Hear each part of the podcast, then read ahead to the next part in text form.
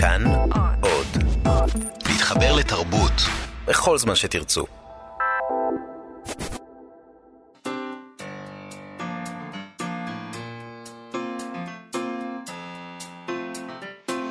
מה שכרוך. עם יובל אביבי ומה יעשה לה. שלום, צהריים טובים, אנחנו מה שכרוך, מגזין הספרות היומי של כאן תרבות ב-104.9 ו-105.3 FM. איתנו באולפן שיר אייזיק ויובל יסוד, שלום לכם ושלום לך יובל אביבי. שלום, יעשה לה? יובל אביבי, האביבי. אה, הבאת את החורף. את יודעת שכל ה... בדיוק. אוקיי. כל הילדות קראו לי חורפי, סתיוי. אה, אוקיי, בוא נתחיל עם זה, אני לא חשבתי על האפשרויות. עולם חדש נפתח בפנייך. תשמע, היום אנחנו נדבר עם אוהד פישוף, אה, שזה מאוד משמח אותי, הוא מוזיקאי ואומן רב-תחומי. אנחנו נדבר על עבודת פרפורמנס חדשה שלו. המקל המדבר לומד עברית. זה שם העבודה. היא עולה מחר במרכז סוזן דלל, במסגרת בת שבע מארחת לשתי הופעות. אז אפשר לשאול מה לנו ולזה. כן, כמובן, כן, אה, בלב העבודה יש טקסט סיפורי חידתי, ככה הם מגדירים זאת, שמוצג על ידי שתי דמויות.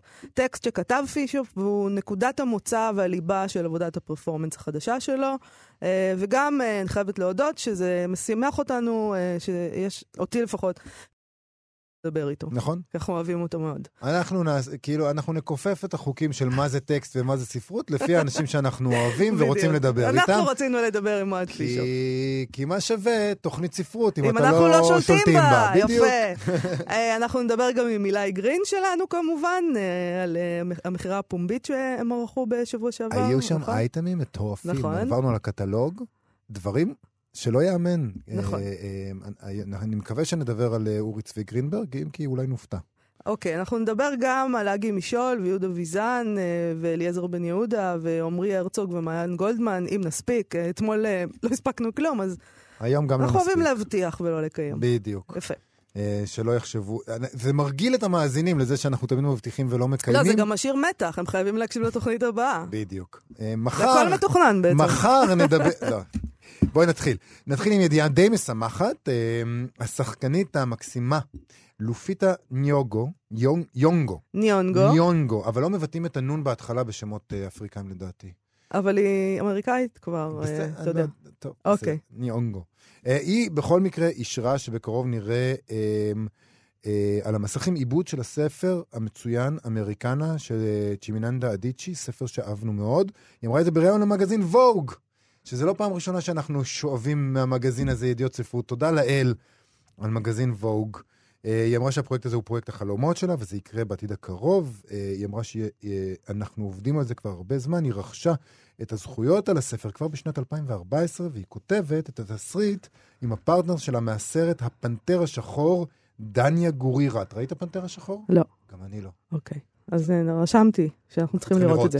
לראות. אה, כבר בשנת 2018 הם הכריזו שהם עובדים על מיני סדרה על פי הספר, הם ביקרו בניגריה במסגרת העבודה על הפרויקט כדי ללמוד על העניין הזה, אנחנו נקווה שלא ישודר כל העניין הזה בנטפליקס, יובל, כדי שלא תוכל לרטון. אפשר לראות את זה בשקט. אני, אני, אני אמצא דרך לארגון. ב- נכון, אתה תמיד מוצא. כן. זה כישרון. בינתיים נראה שחברת ההפקות של ברד פיט בעסק הזה גם, ואני מקווה שזה בסדר מצידך. אני מאוד אוהב את ברד פיט. אממ, כן. הוא גם יפה וגם שחקן טוב. אני סומך עליו. אתה סומך עליו? סומך עליו וואו, אוקיי. לא, כאילו, אני נגיד... סומך על ברד פיט. יש לנו כותרת. כן? אני סומך על ברד הוא פיט. נראה לי בן אדם אמין, הוא גם יפה וגם אה, שחקן טוב. מה עוד אפשר לבקש? מה עוד? צריך כן, בכלל בעולם הזה? כן. אוקיי, עוד קצת הוא יכול להנהיג חדשות. איזה מדינה אפילו אולי, כי הוא יפה. הוא נכון. שחקן טוב. הוא הוא יכול להנהיג איזה מדינה. מדינה קטנה במזרח התיכון אולי? אני הייתי לוקח אותו. אוקיי, עוד קצת חדשות מהעולם, אפרופו מנהיגים, ספר חדש של הפילוסוף הפרפורמר הצרפתי ברנר אנרי לוי, שהוא מין אינטלקטואל סופרסטאר צרפתי. אה, מעט נלעג בעיני חלק מן הבריות. בניו יורק טיימס מדווחים על סיבוב הופעות של הפילוסוף הזה, בעקבות ספר חדש שלו שיצא בפברואר, The Empire and the Five Kings. מדובר בעצם במופע של ברנר אנרי לוי, שיועלה ב-22 מדינות ברחבי אירופה. הספר והמחזה, אם נקרא לזה כך, אה, עוסק ב- ב- בנסיגה של, אה, של ארצות הברית מהיותה מנהיגה גלובלית. הוא בוחן בספר ובמחזה את הברית, אני מניחה שזה מופע מונודרמה. אה, הוא בוחן את הברית הטרנס-אטלנטית המתפוררת בין ארצות הברית לאירופה. אה, סיבוב ההופעות הזה הסתיים במאי. נשמע שכשאת אומרת שהוא נלעג מעט בידי, לפי אחדים, אז את נמנית על אותם אחדים אולי, לא? אה, כן, אבל זה כלום לעומת מה שהצרפתים... אה, אה, כן, הם לא, מעוללים לא. בוחלים במילים.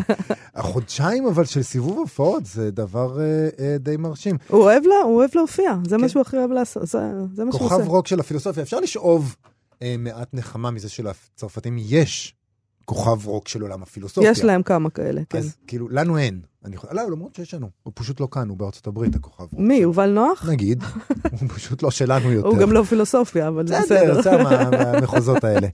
טוב, בנו... למה נותנים לי מיקרופון? בניו יורק טיימס שאלו את אה, ברנר הנרי לוי, אה, האם כשהוא טס הוא קורא, כותב, ישן או צופה בסרטים, והוא אמר שהוא לא חי אחרת כשהוא נוסע מכפי שהוא לא נוסע. וזה אומר שהוא מבצע את חובותיו, חובותיו, וכך הוא מגדיר את זה. חובתי היא לקרוא, לכתוב, ללחום. אלה שלושת הדברים שהם חובותיי, בין אם אני נוסע ובין אם לא, זה מה שאני עושה. אה, הוא- אה, הוא. שוכח לציין שהוא נוסע אה, רק במחלקות ראשונות, כן. אז אתה יודע, כן. הוא הוא לוחם, לוחם לוחם המחלקה הראשונה. כן. זה, זה שונה מ-Working Class Hero, אה, אבל אה, עדיין, הלוחם של המחלקה הראשונה זה פוזיציה שמישהו צריך לתפוס אותה. אה, הוא נשאל גם אם הוא נוסע עם המון ספרים איתו, והוא עונה שהוא נוסע עם, עם, עם המון ספרים, יותר מדי, הוא אומר, כל כך הרבה פעמים נשבר לי הגב בגלל תיקים מלאי ספרים. אני תמיד לוקח יותר ספרים שאני יכול לקרוא, ואז שואלים אותו, למה אתה לא משתמש בקינדל או בקורא אלקטרוני אחר? והוא אומר שיש לו קינדל, אבל שהוא old school. כלומר, אסכולה ישנה, הוא אוהב את הדברים, הוא אומר, אני אוהב את המגע הפיזי עם הנייר, אני אוהב את ריח הנייר, אולי את יכולה להזדהות עם זה. אה, אני רוצה שתהיה לי היכולת לכתוב הערות שוליים בשולי הספר, העמוד של הספר, ומישהו צריך לספר לו שאפשר לעשות את זה.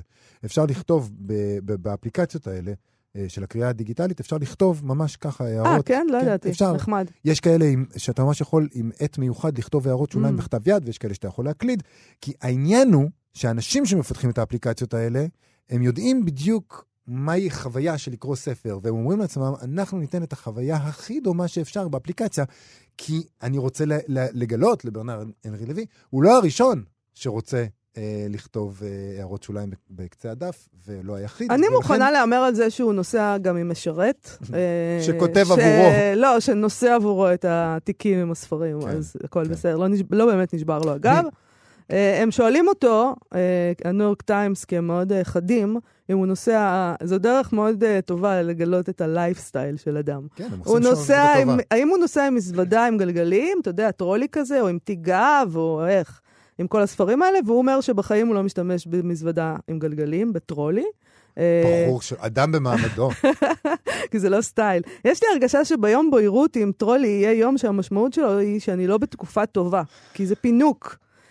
מה כן, יובל? נו. יש לי שני תיקי אור של לואי ויטון. אני יכול לשים שם את כל הספרים שלי וכמה חולצות. אני תמיד לבוש אותו דבר. אתם מכירים את החולצות הלבנות שלי, אז זה קל. Uh, טוב, החולצות הלבנות המכופתרות, uh, אתה יודע שהוא uh, תמיד הולך עם.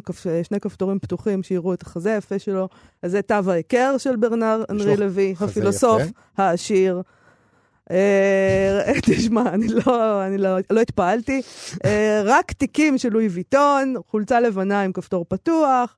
אה, אני, האגדה מספרת שמדובר כאן בחולצות custom made שתופרים לו במיוחד, אה, ושהוא לא מכבס אותן, אלא הוא, לא- הוא לובש פעם אחת וזורק.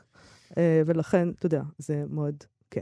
את יודעת, אם האגדות האלה נכונות, אז זה יכול להיות מאוד מאוד קשור לדרך שבה הספר שלו עוסק בנפילתן של אימפריות וכל מיני דברים כאלה. הוא מבין בדבר הזה. בריקבון. כשאנשים, כשאנשים רקובים, אז, אה, אז זה עוזר לאימפריה שבה הם יושבים, בר- או שהם שכבת העילית שלה, להרכב גם כן. אני סתם זורק פה השערה, ואני רוצה להגיד שלא ידעתי שאפשר לעשות כל כך הרבה כסף מלהיות פילוסוף ונוד נפוח. אז לא, אי אפשר. אי התשובה היא אי אפשר? אי אפשר? הוא יורש אה, של מאוד מאוד עשיר. זה הכל. זה המקום הזה שבו אם אתה הולך להיות פילוסוף, זה בגלל את- אתה יכול. יכול. טוב, נשמע שיר.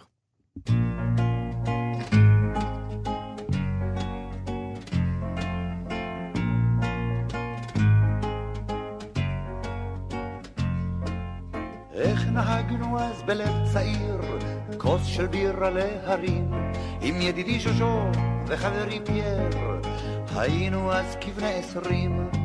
ז'וז'ו חשב שהוא וולטר, ופייר שהוא קזנובה, אני הרגשתי אז חשוב יותר. תמיד הרגשת על הגובה. ובשעת חצות יצאו הבורגנים מן העירייה הביתה. סובבנו לעברם את הישבנים ושרנו הבורגנים. איזה ממזרים מבטיחים הכל ונותנים קדחת. בורגנים, איזה חזירים, כל הבורגנים שווים לה.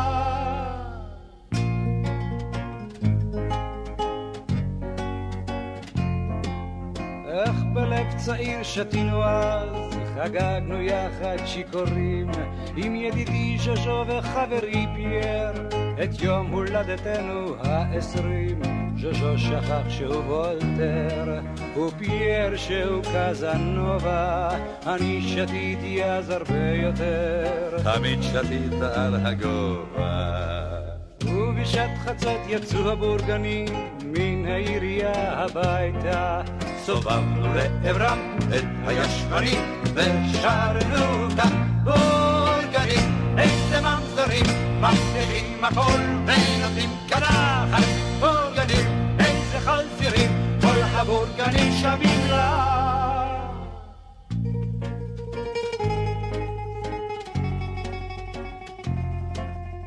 השנים חלפו ושלושתנו נפגשים בעירייה כעת. הפיננסייר פייר האינג'ינר ואני השופט. ז'וז'ו מרצה שם על וולטר, ופייר על קזנובה.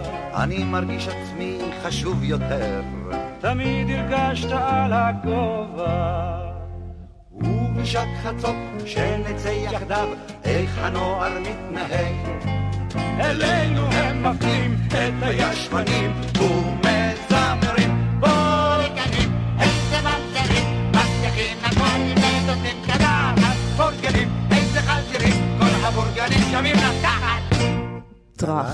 טראח, זה עליך, כן. אה, מה שכרוך, כאן תרבות, מחר במרכז סוזן דלל יעלה מופע, פרפורמנס, המקל המדבר לומד עברית. מאת ובביצוע אוהד פישוף. אה, בלב העבודה טקסט סיפורי חידתי, המוצג על ידי שתי דמויות, דמות המייסד, פישוף עצמו, היא ספק זמר, ספק, ספק טכנאי סאונד, אה, שמתפעל את הסביבה הנשמעת בחלל המזכיר אולפן רדיו. לצידו, על מסך הוידאו, מופיעה ישות מעורפלת, קריינית מעולם אחר, המלווה בקולה את ההתרחשות. מה שמתגבש, לפי מה שטוענים, אה, הוא מעין מחזה רדיו, חי, רדיו חי, זה יפה. אשר במרכזו מפגש ייחודי בין צליל ושפה. במרכז העבודה הזאת אה, טקסט אה, שכתב אוהד פישוף, שזה התירוץ שלנו, ציינו את זה מקודם, יובל, לדבר איתו. אה, זה תירוץ טוב. זה לא תירוץ טוב. זה זאת אומרת. אנחנו נורא רצינו לדבר איתו, אבל הנה, אנחנו עכשיו... אה, סיבה, זה- סיבה. אוקיי, זה הסיבה, וכך זה מתחיל, הטקסט. האנשים הם אנשים, הכלבים כלבים, הקטגוריות הן קטגוריות. הציפורים הקציפות. הסיפור נולד עם השפה. השפה היא האור. לאסוף את הילדים מבית הספר. האנשים הם אנשים. לכן הם לבושים. הכלבים כלבים. זה רק נראה כאילו שהם מחכים. הסיפור נולד לפני השפה. המבטא הגיע הרבה יותר מאוחר. לילדים יש שיעורי בית. יש להם בית. בתים הם בתים. לכן בוקע האור מפתחיהם והם מוקפים בחשיכה. החשיכה היא האחד והרבים. אה, תמיד קשה לדבר על מופעים מהסוג הזה, אה, שצריך פשוט לראות ולשמוע אותם ולהיות שם, אבל אנחנו ננסה. שלום לאוהד פישוף, היי, שלום. אהלן. אז אה, זה נכ- אני צודקת שקשה לדבר על הדבר הזה, נכון? אה, כן, די קשה. אז אה, בוא ננסה. בכל זאת. כן. אה, תנסה להסביר לנו מה זה המופע הזה. המופע הוא... הוא עבוד... הוא, הוא קצת כמו שקראת, הוא... הוא קצת כמו מחזה רדיו חי. יש ב... בלב שלו יש את הטקסט אה, שכתבתי, טקסט שאת ההתחלה שלו הקראת. אמ, והוא מין סיפור שנבנה ומתגבש לאט ומשרטט אה, פורטרט של אה, מקום. מקום שיש בו דמויות, אה, דמויות שקוראים להם אה, כל מיני דברים. לא הרבה, לא הרבה קורה שם. אה, זה יותר מין אה, הוויה כזאת. ו... ומעבר אה. לזה יש גם התרחשות אה, פיזית על הבמה. זאת אומרת, כן ואתה יש איזה רוקד בעצם על ריקוד. הבמה? אני לא רוקד בעבודה הזאת, לא. כי אה. אני קצת זז, אבל... אז מה לא, קורה מעבר היא- לטקסט? אמ, יש סאונד חי. אמ, המבנה של העבודה הוא קצת כמו של תוכנית רדיו, נניח קצת כמו התוכנית שלכם, שאתם קצת מדברים ואז משמיעים שיר, כן. ואז מדברים ואז משמיעים שיר, אז הטקסט מחולק לפרקים, ובין כל פרק יש מין נאמבר כזה. שיר לפעמים, אה, משהו אחר לפעמים. אמ, אז אני גם קצת אה, כמו. זה קצת כמו באולפן רדיו, אני לא יודע אם זה עדיין ככה עכשיו, אבל אה, מסורתית. היה אה, קריין או קריינית, והיה את הטכנאי שיושב אה, מעבר לזכוכית, עד עד כאן הכל הכל כמו שקורה כרגע, יובל כן? יסוד שלנו שם. עכשיו. הנה הוא פה. והטכנאי, והטכנאי קורא ידיעות אחרונות. לא, לא, יובל? הוא אומר לנו הוא שלא. דווקא מקשיב. הוא קורא נייצ'ר, הוא מוסר לנו. אז, אז, אז אני קצת כמו הטכנאי הזה, אה, רק, ש, רק שאני מפעיל יותר את, ה, את הפסקול ש, אה, שעוטף את הסיפור. אה, ובין לבין אני גם עושה דברים. אני רוצה לשאול אותך, האם זה יהיה נכון להגיד שאתה באיזשהו אופן, אה, בשעתו לפחות, נטשת את העניין הזה של שפה לטובת הגוף והצליל, ואז, ועכשיו אה, אתה חוזר לשפה, לטקסט. אה, אני יכול להבין למה אולי זה נראה ככה, אה, אבל זאת לא בדיוק החוויה שלי, מכיוון שתמיד המשכתי לכתוב, תמיד המשכתי אה, לעבוד עם טקסטים, להשתמש בטקסטים בעבודות שלי, בין אם זה בעבודות בימתיות או בעבודות וידאו, אה, בין אם זה בשירים. אה, אבל, אה, אבל אני, אני יכול, בשבילי זה מרגיש, כשאני התחלתי אה, לרקוד, או בכלל כל, ה, כל השנים אה, שהעיסוקים שלי התרחבו אה, מבחינה מדיומלית, אה, לאט לאט, אז זה הרגיש באמת יותר כמו התרחבות, אה, כמו תהליך איטי של התרחבות. אה, אני לא מרגיש שאי פעם נטשתי, או עברתי, או חזרתי. כן. זו אני- אמירה כאילו יותר מדי דרמטית, אבל נכון שאנחנו מחלקים לקטגוריות כאלה, ואנחנו אומרים, אה, לפחות אנשים שמתעסקים במילים, בטקסטים בלבד, אז הם, הם מתייחסים לעולם הזה של אנשים שרוקדים, כ- כאילו, קצת בקנאה, אני חושבת, אה, אני לפחות, כי הם לא, הם לא זקוקים לדבר הזה בכלל. הם מצליחים, הם לא צריכים את זה. שכאילו, לא- זהו, שלא צריך את השפה, יש לא משהו צריכים ראשוני שפה, יותר. יש להם משהו יותר טוב. אמ, אני, אני לא יודע אם יותר טוב או פחות טוב, אני חושב שבאופן כללי, אמ, אני, אני מרגיש שרוב כל מה שאני עושה הוא, הוא נמצא אה, באיזשהו...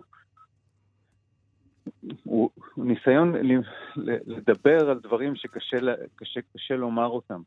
אמ, אבל אני חושב שגם שפה, גם שפה שהיא לא... אה, שהיא לא יומיומית או שהיא לא אקדמית, זאת אומרת, שפה נניח שירה, כן, היא גם מנסה לדבר על משהו שהוא מעבר למודוס הוורבלי, רציונלי הרגיל. אני חושב שלשם כל, כל האומנות...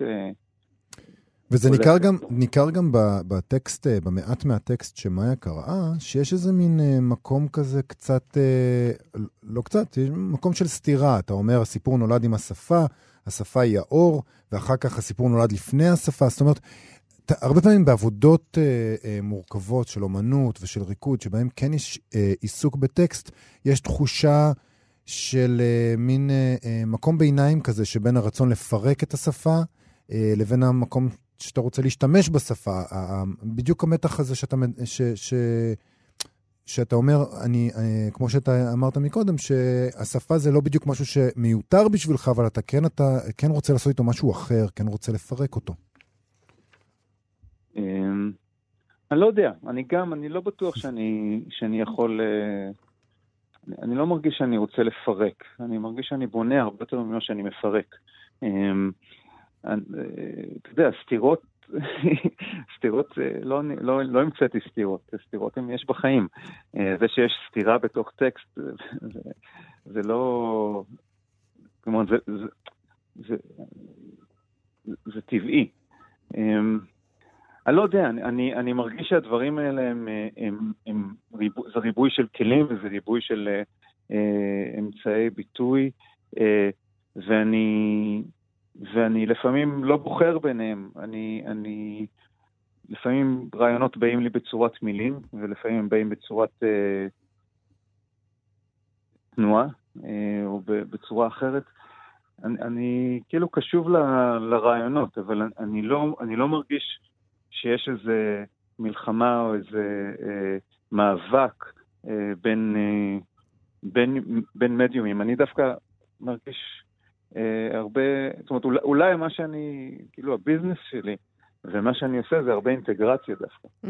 אינטגרציה בין אלמנטים, אה, אינטגרציה בין, אה, בין אמצעי מבע. אה, ובעבודה, במקל המדבר, אז באמת, אני חושב ששם, אלה הדברים שאני, שאני עובד עליהם. זה סוג של אה, מרחב שיש בו הרבה הקשבה, הוא מאוד מאוד אה, קפדני ו, ומפורט מבחינת סאונד, והוא מנסה להכניס אה, את הקהל למודוס שהוא אה, אה, מודוס של הקשבה, שהוא הוא, הוא יותר, הוא יותר אה, אודיאלי מאשר ויזואלי בהרבה מובנים.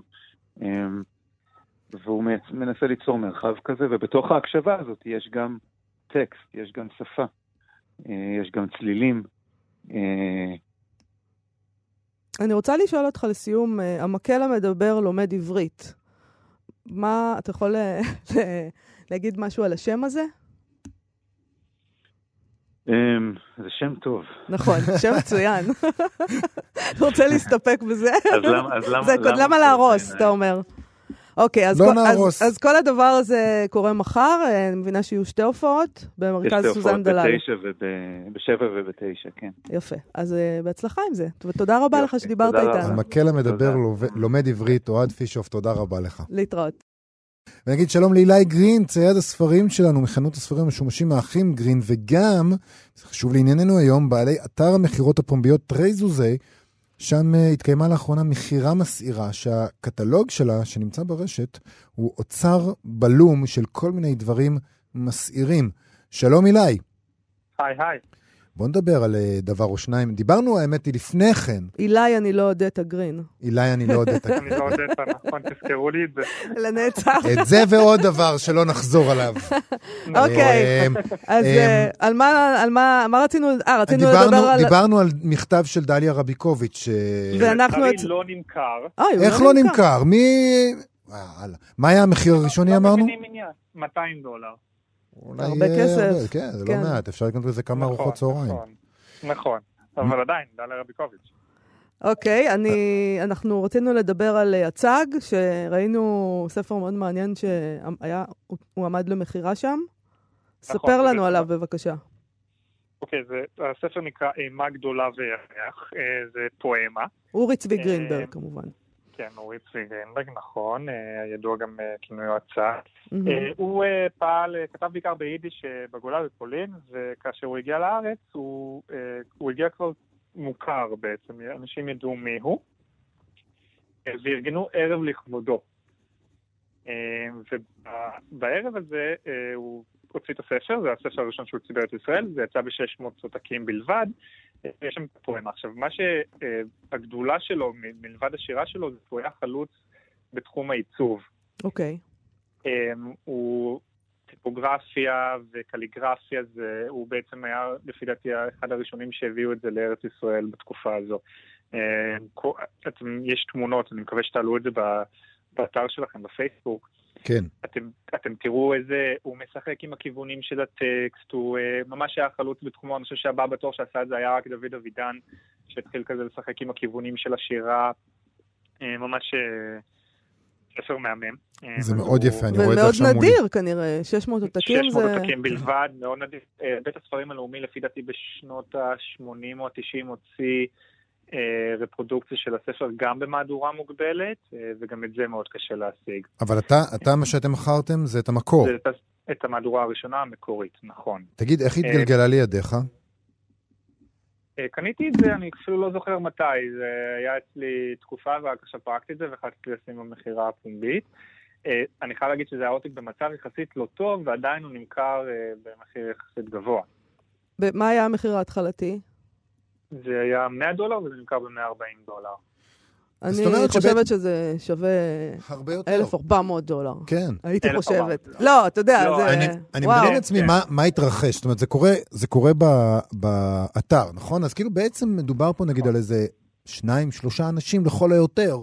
לא, זה קטלוג עצום שאתה עובר עליו. לא, אבל נגיד על הפריט הספציפי הזה, זה בעצם איזה שניים, שלושה אנשים לכל היותר, שאחד אומר מאה. הערך הסימבולי כנראה תמיד יותר, אלא אם כן זה אומנות, שאז מוכרים שם כל מיני...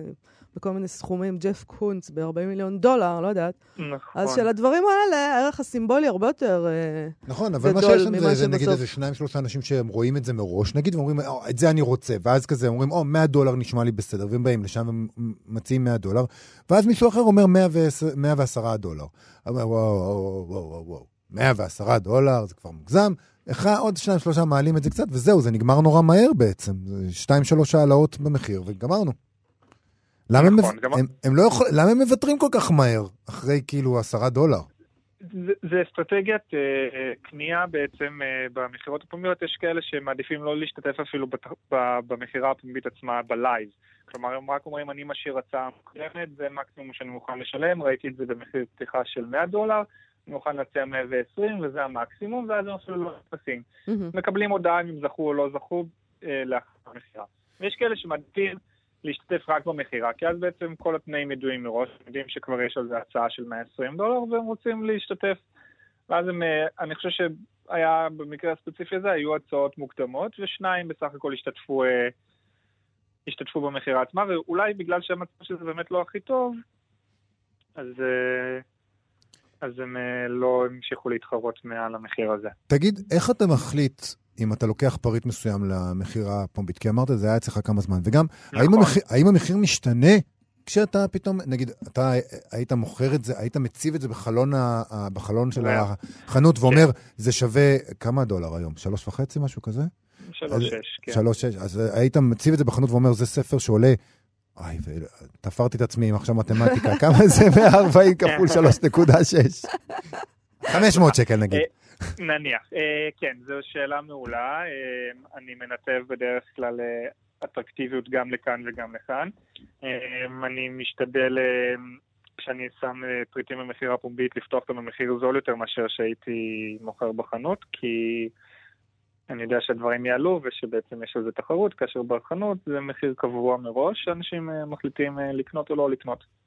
האם uh, זאת הייתה מכירה מוצלחת, ומה הפריט uh, הכי יקר שמכרת? Uh, זו הייתה מכירה מוצלחת מאוד בעיניי. היו כמה הפתעות. הפריט הכי יקר הוא זה בכלל אומנות, של יעקב פינס. כן, אומנות מנצחת את הספרות, אין מה לעשות. תמיד ויזואליות בעיניי זה דבר מנצח. כן. אם כי האומנים לא חיים יותר טוב מאשר משוררים וסופרים, בואו. תלוי. ש... אומן נכון. מצליח יכול להיות ממש עשיר. נכון. לא, אולי לא בארץ, אבל בסדר. גם... היום נראה לי גם יותר קל להיות אומן מצליח בימי חייך, מאשר uh, תקופות, uh, עד נגיד 30 שנה. כן. כן. להיות כן, uh, סופר מצליח uh, בתקופת חייך זה לא קל. Uh, לא, פשוט קודם כל צריך לעשות ספרות טובה. אחר כך. לא, לא בטוח, לא בטוח. אם אתה רוצה, אם אתה רוצה נכון. לעשות כסף, אני לא בטוח שספרות טובה תוביל אותך לשם. אבל גם באומנות זה נכון. האקוויוולנטיות בין הצלחה לכסף אה, שונה באומנות ובספרות. כלומר, בספרות אתה יכול להיות סופר מאוד אה, מוצלח, אבל לא בהכרח להיות אה, למכור בהרבה כסף, ובאומנות אם אתה אומן מצליח, רוב הסיכויים שאתה גם מרוויח הרבה כסף.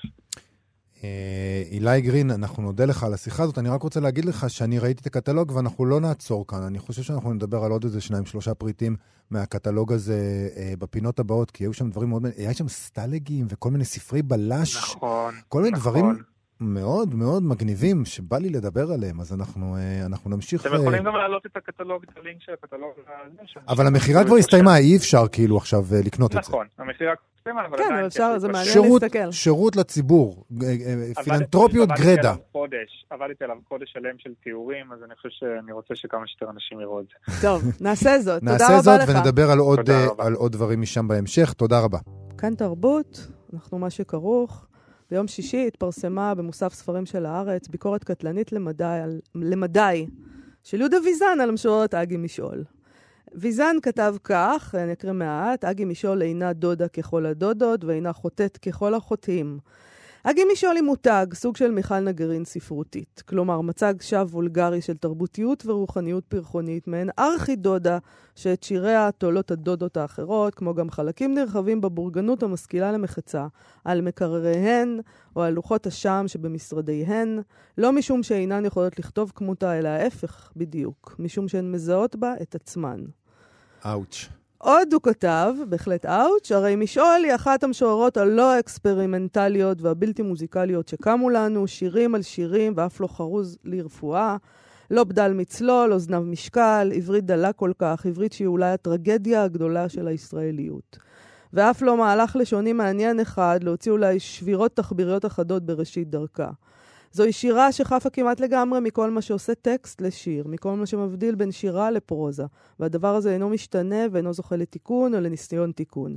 וכיצד תעז לנסות מי שתמיד הולכת על בטוח ומאכילה בכפית את קוראיה בהצלחה מרובה. אה, ועוד דברים קשים שיש שם, אה, אתה יודע, אפשר ללכת ולקרוא את זה, זה במוסף ספרים של הארץ. ביקורת מאוד. התגובות. לא איחרו לבוא. כן, כמובן. Uh, בביקורת שלו הזכיר ויזן טקסט של הסופרת והעורכת uh, יערה שחורי, שבשנת 2005 פרסמה עם תמי ישראלי בכתב העת מטעם, טקסט נגד השירה של משעול ודומותיה בעיני אז. Uh, אותן, הן, את הטקסט הזה קראו לו שירת פנאי, הם כינו אותן משוררות של שירת פנאי.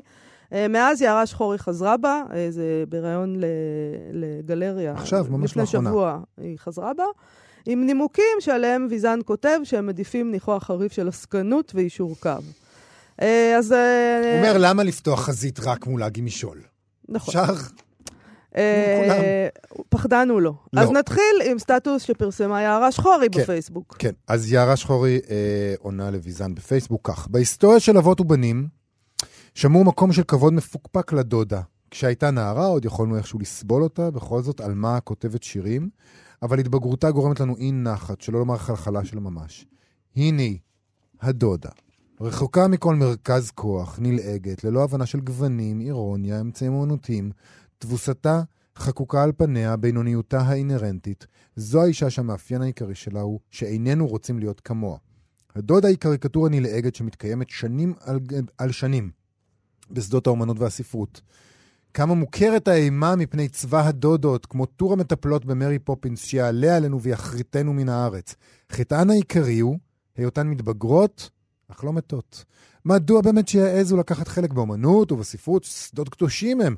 חבל, באמת חבל שלא הבינו שהעיסוק הזה רצוי שיהיה נחלתם של צעירים יפים או מעניינים חדי שיניים. הבה נשמר מהדודות.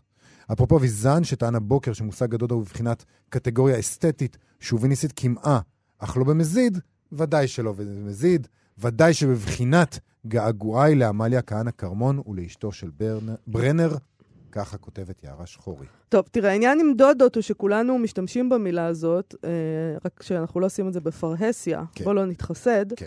אה, ונודה בזה. כולנו יודעים גם, אה, לא רק שאנחנו משתמשים בזה, אנחנו גם יודעים על מה אנחנו מדברים כשאנחנו משתמשים בזה. אה, אנחנו לא מדברים אף פעם על הגיל של האנשים כשאנחנו משתמשים בדודות, לא, אפילו לא על המגדר תמיד. ואפילו לא על המגדר. אפשר אולי להחליף את המילה דודות במילה תרבות, והיא תשמש לאותו דבר. נגיד יערה שחורי... התרבותניקים, התרבות לעומת האומנות, כאילו. המעשה של התרבותיות הזאת לעומת כן. אומנות. יערה שחורי בעבר, למשל, החליפה את המילה דודה במילה שירת פנאי, שזה גם כן תחלופה, שבעצם אומרת את אותו דבר. אה, עוד מישהי שיצאה נגד אה, הביקורת של ויזני, הסופרת הגר ינאי, נקריא גם את הסטטוס שלה.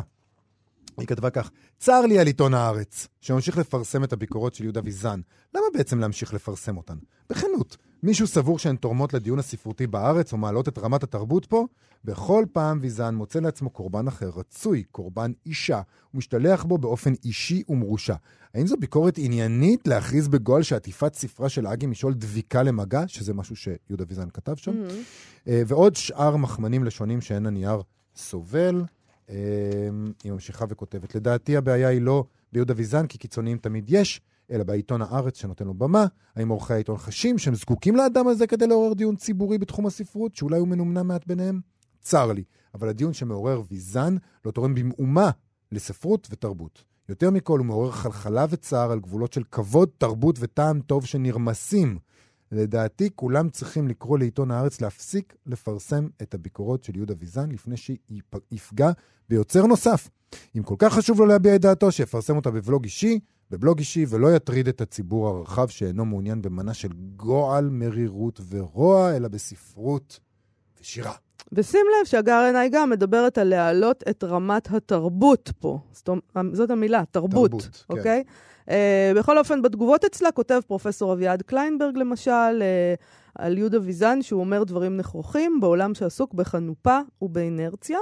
איתן גלס, שגם הוא כותב מדי פעם אה, ביקורת במוסף ספרים, אה, עונה לה שם. ויזן חד, ישר, רואה נכוחה, אמיץ, מנומק, רחב יריעה, ולא משחק שום משחק שפנייה ביצתי. רוחב היריעה שלו מרשים, ותובנותיו לרוב אוחזות. ובניגוד למבקרים לא מעטים, העסוקים בשמור לי ושמור לך, הוא אינו פוליטיקאי ויודע לקרוא טקסטים חד מאוד. החיסרון המובהק שלו, שלטעמי פוגם בצלילות של ביקורותיו, היא הנימה האישית, וזו, כשעולה, מיותרת. גוררת את שיח התגובות הרדוד והמדכדך בנמיכותו, גם כך, לעיסוק בהגנה על היוצר, ולא בהתמודדות עם ליבת טיעוניו של ויזן. נכון. ענת עינהר, הסופרת והמבקרת, יצאה גם היא להגנת ויזן וכתבה לא. החריפות של הביקורת של ויזן לא נועדה ליצור traffic, זה נימוק סחוט עם רמת אמינות של מגנט של אינסטלטור. הביקורת פשוט... רגע, חר... רגע, רגע, זה נימוק סחוט עם רמת אמינות של מגנט של אינסטלטור. מה זה מגנט של אינסטלטור? אני חייבת uh, לעצור פה. המגנטים ששמים על הדלת שלך, של אה, אינסטלטור? אה, המגנט הזה, וזה לא אמין? לא להתקשר ל... לא, הרבה פעמים זה... אה, מגנט... אני לא יודע, הבנתי. היו תרמיות ש... תרמית האינסטלטורים הגדולה. לכאורה. לכאורה. אוקיי. היה איזה סיפור על זה שזה לא... שזה מאכערים כאלה. אוקיי. Uh, הביקורת פשוט חריפה מדי, לחך האשכנזי של מגיניה, uh, אבל בואו נודה בזה, זו רשימה מנומקת, מעמיקה, רצינית, פשוט מרתקת יותר מכל ביקורת אחרת. Uh, אפשר לחלוק עליה, כמו כל דעה מנומקת באשר היא, אבל הנפת השלט הפסאודו-פמיניסטי, אוי, הוא אמר דודה, או שלט ה... אוי ויי traffic, רק מוכיחה את אוזלת היד כנגד ויזן, גרוע מזה, היא מייצגת את ההיזהרות המאוסה ברותחין, והעדפה נצחית לתה פושר עם ארבע כפיות סוכר. אוקיי, okay, התגובה המעולה ביותר לפרשת ויזן משעול היא של משתמש המכונה יוגה 99 בטוויטר, שכתב כך: נתניהו, נקודתיים. הזדעזעתי מההשתלחות והלעג הבוטה. נחצה כאן קו אדום, אפשר לא לאהוב את שירתה של אגי משעול, אך אין מקום לשיח כזה. ודאי, ודאי. אוקיי. אמ, גם אגי משעול עצמה הגיבה לדברים. היא כתבה קודם כל פוסט שמאוחר יותר נמחק, הוא שמור אצלנו, אה, וכך היא כתבה בפוסט הזה, זה פוסט אה, פרובוקטיבי כשלעצמו. ככה היא כתבה, ואחרי זה מחקה. התעוררתי הבוקר, זה היה בבוקר אותו יום, אל רשימת השנאה התוססת של יהודה ויזן. גם בעבר, כשהיה הרקטום דרכו שלח את נפיחותיו של גבריאל מוקד, הייתי מושא שנאתם. הכלבים נובחים והשיירה, השירה עוברת. השירה או השיירה? אני לא יודע, זה מעניין, היא כתבה שירה. כן. השירה עוברת. עכשיו יצטרך גם להפנות את תמיהותיו לחמישה משוררים גדולי עולם שהעניקו לי, המשוררת הבינונית ומטה, את פרס השירה הבינלאומי היוקרתי ביותר על שם זביגנייב הרברט, שניתן גם למרווין, צ'ארלס סימיק, גוסטפסון וקריניצקי. מה אני מרגישה? חמלה. את זה כאמור היא מחקה, אבל אה, הבוקר היא פרסמה סטטוס נוסף, שבו היא מודה לכל חבריי וחברותיי שעזרו לי לעבור את הסופש המוזר הזה, שבו הגיח בריון מסמטה אפלה ויידה בגוש רפש מסריח, אותו טיפח כבר שנים, וכעת, עם צאת ספרי ובחסותה של ליסה פרץ, עורכת ספרים, נפלה לידו הזדמנות פז להגשים את חלומו. תודה על התמיכה, האהבה והמחוות העוטפות שהעליתם כאן כדי לעזור לסירחון הזה להתנדף. מילים אה, שלפי דעתי גם ויזן לא היה כותב על אף אחד.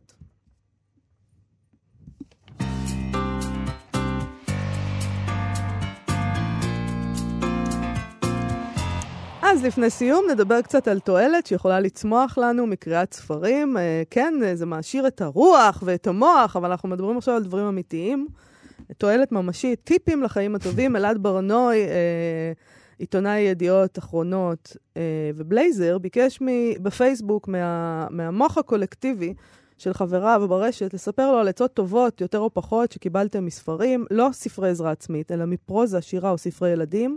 אני לא מתכוון לעצות בסגנון הקשב לקול הפנימי שלך, אלא דברים קונקרטיים יותר. אתן דוגמה מהזמן האחרון, על איך להיפטר, להיפטר מריח של סיגריות או ג'וינט מהצבעות מתוך ספרו של אודי שרבני. צריך לעשות את זה יותר. ניסיתי, זה עובד, והוא מצרף שם צילום מהספר, שבו שהרבני מדבר על אחד שנוהג לשטוף את ידיו עם משחת השיניים. קודם סבון רגיל, ואז כשידיו רטובות, הוא מזליף ממשחת השיניים ושוטף את ידיו. וזה טיפ טוב, מסתבר. צריך לנסות. אני הפסקתי לעשן, אז זה לא רלוונטי. אני מאוד שמחה על כך, שזה לא רלוונטי לגביי. מערכת, גאה אה, אפילו מערכת בעצמי. מה שכרוך מסתייגת מעישון סמים קלים כמובן, אה, וכמובן שאנחנו מדברים רק על סיגריות, לא ג'וינט, כמו שאלעד ברנוי כותב. אה, בתגובות... אתה דודה. אין לי מה להגיד חוץ מזה שאתה דודה. עכשיו הת- התנפלו עליי. אה, אני- אני דודה, זה נכון. אה, אני אוהב להיות דודה. אה, בתגובות הסתערו על האתגר, נקריא כמה דברים שכתבו שם. המבקרת והמשוררת שירה סתיו כתבה שממובינג של אסף גברון, למדתי שאת רוטב הסויה מוסיפים לווסאבי בהדרגה טיפה-טיפה ומערבבים בכל פעם כדי ליצור משחה אחידה, אחרת זה יוצר רוטב סויה עם גושים של ווסאבי, וזה מבאס. זה מידע ששימש אותי היטב והעברתי אותו הלאה להמון אנשים שהודו לי על זה. אני לא ידעתי, תודה שירה סתיו, אני ממש, אני לא זוכר, אני קראתי את מובינג, אני לא זוכר את זה, כנראה זה לא השאיר עליי. אה. אלעד ברנוי עצמו כתב עצה שנשלחה לי בפרטים מתוך המשחק של אנדר, לספור חזקות של שתיים עוזר להפסיק לבכות. לא יודעת, זה אוקיי. אה, ירין כץ כתב שבגיל 21 הוא קרא את הספר אקס ליבריס של אנ פדימן, זה אני אוהבת את העצה הזאת. היא דיברה שם על הסימונים שלה בתוך ספרים, מרקורים והערות, ועל זה שצריך להשאיר חותם בספר שקוראים. הקריאה בספר הזה שינתה אצלי את הגישה לגבי הספרים שברשותי, כאלה שקניתי, לא ספרים מספרייה או של חברים. עד אז נהגתי לשמור מכל משמר על צחותם של דפי הספר, ומאותו רגע שברתי את המחסום והתחלתי לכתוב בספרים מחשבות שעולות לי, למרקר ולסמן. יש בזה שחרור גדול, למרות שבהתחלה זה הרגיש מוזר וקשה. זה פשוט פתר לי משהו לגבי השאלה למה להחזיק ספר בבית ולא לשאול מהספרייה נניח. ומאז כל ספר שקראתי ונמצא בספרייה שלי נשאר בו חותם, וזה גם עוזר לי כשבא לי לחפש משפטים יפים בספרים. גם שלי מסומנים לחלוטין. זה נהדר. זה- אבל אף זה- פעם לא חשבתי שאני צריכה לבקש רשות ממישהו. לא, זה דבר נהדר. בהם. אבל הבעיה היחידה היא כשמשאילים אותם. זאת הבעיה היחידה, כי אז אתה חושף בפני אחרים את העולם הפנימי שלך. אה, הסופרת והעורכת אילנה ברנשטיין הזכירה את מדריך הטרמפיסט לגלקסיה עם אה, עצת העצות. Don't panic. אה, אם רק הייתי יכול ליישם את זה. אה, מזל שאת העצה השנייה הכי מפורסמת מהספר קל יותר ליישם בחיים אמיתיים, שזה לקחת אה, מגבת. אוקיי, אה, שחר קמינית העניק עצה מתוך טקסטיל של אורלי קסטל בלום. סבתא אודרי האמינה שכדי לקלוט שפה צריך ללמוד קודם כמה מליצות ורק אחר כך את הבסיס. כך, אפילו שאינך שולטת בשפה, את לומדת את המיטב, וגם אם את שוגה, אנשים תכף יבינו כמה גבוה את שואפת. אודרי גרינהולץ שבה והסבירה את זה ללירית עשרות פעמים ואולי מאות, עד שללירית כבר לא היה כוח בשבילה. ואז, או שהיא לא ענתה לה, או שיצאה מהחדר באמצע הדיבור החוזר על עצמו. אה, יש לנו זמן אה, לעשות נפוטיזם? כן, תגובה שאני כתבתי לו? ברור. אני כתבתי גם תגובה, שזה לא בדיוק... אחרונה חביבה, אחרונה בבקשה. חביבה, זה לא בדיוק טיפ, אה, זה, זה נר לרגלי ההורים מקרל אובה קנאוסגרד, שאני לא בטוח שהוא אה, הגורו של ההורות שצריך להקשיב לו, אבל אולי זה טוב. הוא כותב כך, אני חי, יש לי ילדים משלי, ולמעשה איתם ניסיתי להשיג דבר אחד בלבד, והוא שלא יפחדו מאביהם. הם לא מפחדים. את זה אני יודע. כשאני נכנס לחדר שבו הם נמצאים, הם לא מתכווצים. הם לא משפילים את עיניהם לרצפה, הם לא חומקים החוצה ברגע שיש להם הזדמנות. אם הם מבחינים בי, הם עושים זאת מתוך אדישות. ואם יש מישהו שמשמח אותי בהתעלמותו ממני, הרי זה הם. אם יש מישהו שמשמח אותי בהתייחסותו אליי כאל מובן מאליו, הרי זה הם. זה טיפ טוב זה להורים. טיפ מעולה. שאם הילדים שלכם לא מפחדים מכם, אז זה אם, בסדר. אם הם לא שמים לב, אם, אם אתה נכנס לחדר והילד פשוט ממשיך לעשות מה שהוא עושה, סימן שמשהו בסדר. תודה רבה לשיר אייזק ויובל יסוד שעשו איתנו את התוכנית. אנחנו נהיה פה שוב מחר, להתראות. להתראות.